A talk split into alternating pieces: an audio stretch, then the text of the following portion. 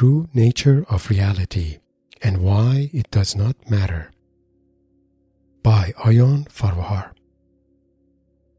Our life is not about the reality we wake up to every morning, but about how we choose to live in that reality. When you realize that, then it is not the reality that runs your life, but you yourself and what you choose to bring to this world every day, given that reality. Hi, this is Ayan Farvahar. I'm glad you're here. This channel is about self realization and honoring our life purpose and meaning.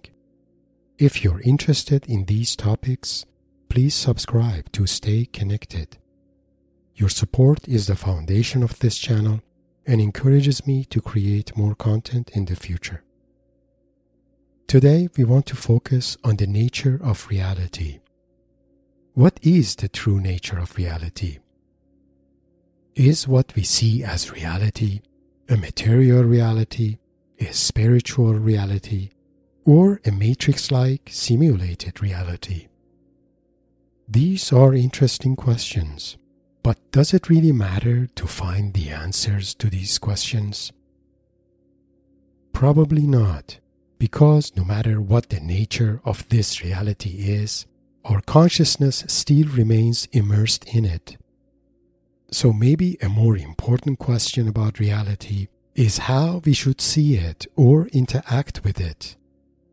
For example, the reality of life in a remote off grid village without running water may not be as comforting as the reality of life in a gated community in an upscale urban area. But a teacher who lives and teaches the children in that village may have a far more meaningful life than someone who lives an easy life in that affluent community. The point here is that it is not the reality around us that brings meaning to our life, but how we affect that reality through our presence and expressions in it. Let's use a metaphor here to clarify this. Imagine reality as a stage or a movie set, and you as an actor or actress who volunteered to play a role in it. Now the question is what role do you feel you should play in this reality? What role does best represent your authenticity and who you really are? What role would bring the highest sense of meaning to your life? Would you be open to affect this reality in a positive way? For example, would you be open to be someone that this reality desperately needs? Maybe a caring individual a loving parent, a motivator, a teacher, and so on. Maybe you can contemplate on this later on your own. Contemplations like this help us see the reality around us not as something we need to accept as is, but as something we can affect by the way we express ourselves in it. This presentation is meant to bring some awareness to this perspective. More specifically, we cover the following topics. Brief overview of models describing the nature of reality. Noticing the difference between objective and subjective reality. And how to change your reality by changing how you express yourself in it. Let's go over these. Brief overview of models describing the nature of reality. As we focus on reality and our relationship to it, it may also be useful here to briefly highlight a few models describing its nature. If you wish to learn more about these models, see the references listed in the description below. There are different ways we can think about the nature of reality. Let's outline some of them here. Materialistic nature of reality. This view implies that reality consists of everything that is real in a scientific sense, meaning that it is objective, observable, and measurable. Unfortunately, this view of reality cannot explain subjective experiences of reality, for example, psychic phenomena or mystical and metaphysical experiences. Because of its reliance on the concept of matter, this view of reality cannot properly explain the existence of consciousness or where our memories are stored. This is known as the hard problem, the problem of not being able to explain where our consciousness is located or originates from. Simulated nature of reality. In this view, our reality is a matrix like computer simulation, a simulation we all collectively participate in. The idea of reality not being as real as we may want to believe probably started with Plato's allegory of the cave, where people stuck in the cave took the shadows on the walls as real beings. The idea of our reality being a simulation was postulated in 1977 by American science fiction writer Philip K. Dick.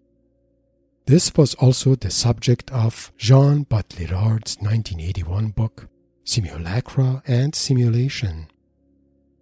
The simulation argument of reality was also the subject of a paper published in 2003 by Dr. Nick Bostrom from Oxford University. Using a probabilistic argument, this paper shows that there is a probable chance that the reality we experience is indeed a simulation. Holographic nature of reality. This view of reality was proposed by American author Michael Talbot in his 1991 book, The Holographic Universe. His idea was inspired by a quantum view of consciousness theorized by Professor Karl H. Pribram and the renowned theoretical physicist David Bohm. This view implies that reality is not physical, but rather a hologram created by an interconnected ocean of energies. Holographic view of reality and consciousness has also been the subject of a doctorate dissertation by Shelley Renee Joy which can be found using the link in the description below. And spiritual nature of reality. There are several spiritual views of reality. One example is the concept of Maya in Hinduism, which views our so called physical reality as an illusion, an illusion that is designed to prevent us from noticing and connecting to our true nature our soul, or Atman, our divine essence. In this view, we need to find a way to awaken from this illusion and connect to our divine essence. There is also a shamanic view of reality, where everything, including material objects, have a spiritual essence. In a way, reality we experience is just a small part of a much broader spiritual reality, a reality commonly referred to as shamanic cosmos. These are interesting perspectives of what the nature of reality could be. But as mentioned before, the objective nature of reality, whatever that may be, does not change our experience of it. What does change our experience of reality is how we view it subjectively and what we choose to bring to it. Noticing the difference between objective and subjective reality. In this section, we want to focus on our relationship to reality. This relationship can be objective or subjective. Objective reality is a reality that is experienced by all of us in exactly the same way. But reality can also be viewed subjectively because each one of us experiences it differently in a uniquely personal way. For example, it is scientifically shown that the color of an object it is not necessarily a unique property of that object and can be interpreted differently depending on the color of its surroundings or its observer. Even insects are known to have a different perception of color. For example, a bee may interpret what we see as a red apple as a black apple. Objective view of reality is not complete because we also experience reality subjectively. For example, mystical experiences, psychic experiences, or near death experiences are inherently subjective and cannot be explained by an objective view of reality. This distinction is important because it can change our perspective on how we view reality and life. In a way, we can view our life as a collection of our subjective experiences of reality. For example, if I'm someone who has a spiritual view of reality, I may experience my old age and end of life process differently than someone who has a materialistic or non spiritual view of reality. Even though the reality of old age and end of life is objectively the same for both. That is why the richness and meaning of our life is not about the objective reality we are immersed in, but rather how we relate to that reality subjectively and how we choose to perceive it, interact with it, and express ourselves in it. How to change your reality by changing how you express yourself in it. As mentioned, our experience of reality is mostly subjective. This also means that we have more control over it than we think.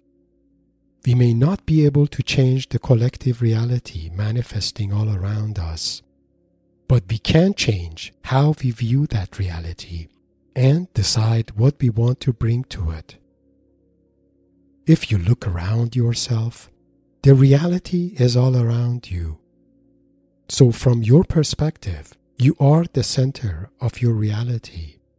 And everything you do in life is an expression emanating from you as the center of your being in this reality. In a way, your life is the collection of all your expressions. Expressions that locally affect the reality around you and the people close to you. Metaphorically, the relationship between the reality and your conscious presence in it is similar to the relationship between a blank canvas and a creative artist who is meant to bring it to life.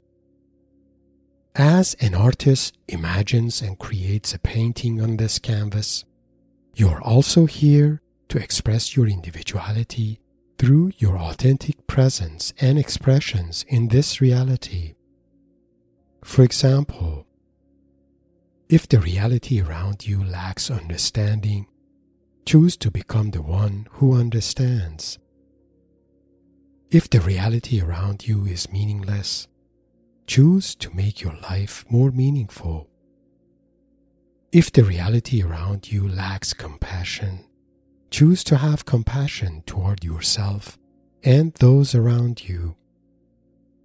If the reality around you is filled with fear, choose to awaken courage in you and spread it. If the reality around you is dying, choose to do things that makes you feel alive. If the reality around you is deceptive, choose to live an honest and honorable life. If the reality around you is devoid of love, Choose to love yourself and extend that love to others who need it. Regardless of what the reality around you is, choose to be the one that you feel you should be, or the one that this reality desperately needs. Closing remarks. In closing, I hope you have found the ideas presented here useful. The most important takeaway here is for you to realize that no matter what the reality around you may seem, there are always things you could do to change how you experience it. So, if the reality you're experiencing is not as positive or as life affirming as you want it to be, choose to bring more positivity and affirmation to your life and the life of others around you. Choose to be the person you wish the world had more and cultivate human qualities that you cannot find in the world around you. When you do this every day, soon you will notice how the people and the reality around you change and begin to resonate with you.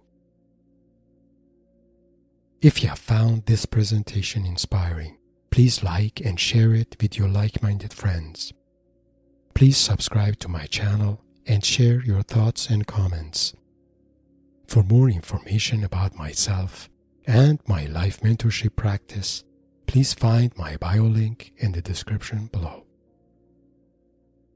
Blessings.